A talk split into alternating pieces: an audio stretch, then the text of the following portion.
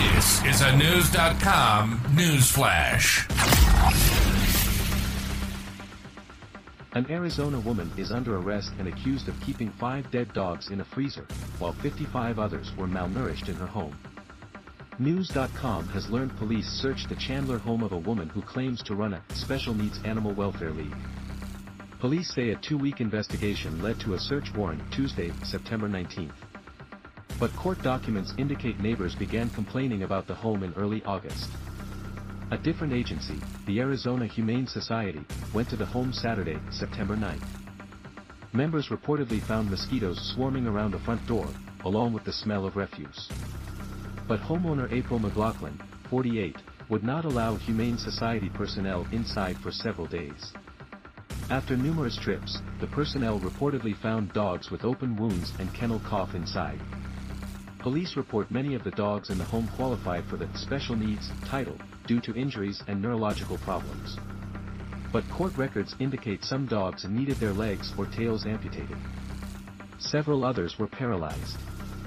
According to DailyMail.com, a Texas animal rescue program sent McLaughlin a disabled dog named Butters. But the program became concerned when it saw pictures of Butters looking thin. We tried to expose her back in 2019, Kimberly Elliott with the Be Like Josh Foundation Rescue Program told KTAR FM. All she did was simply lay low for a while and acquire 13 additional aliases. Police indicated none of the dogs appeared to have access to water, in an area where daytime high temperatures climbed well above 100 degrees almost every day for weeks.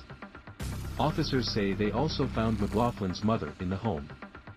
The mother's condition is unclear, but she reportedly had a stroke in 2020 and had slept on a couch for years.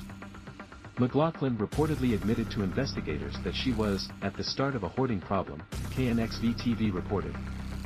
She reportedly began the Animal Welfare League last year, but had not found anyone to adopt her dogs. KPHO-TV reports skeptics such as Elliott think it was all a scam. McLaughlin was arrested Friday, September 22 on 55 animal cruelty and 55 animal abuse charges. She also faces a charge of vulnerable adult abuse. At a court hearing Saturday, September 23, McLaughlin was ordered held on $2,500 bond. But her mother asked for her immediate release. The Humane Society is holding the animals pending a court hearing, but the Arizona Republic reports at least five of the dogs were found dead. The claim of the dogs was complicated by the fact that Chandler has no city rules about seizing pets in need of medical care. Arizona also has no laws governing who can start animal shelters. McLaughlin's home now has boarded doors and windows and is likely to be demolished.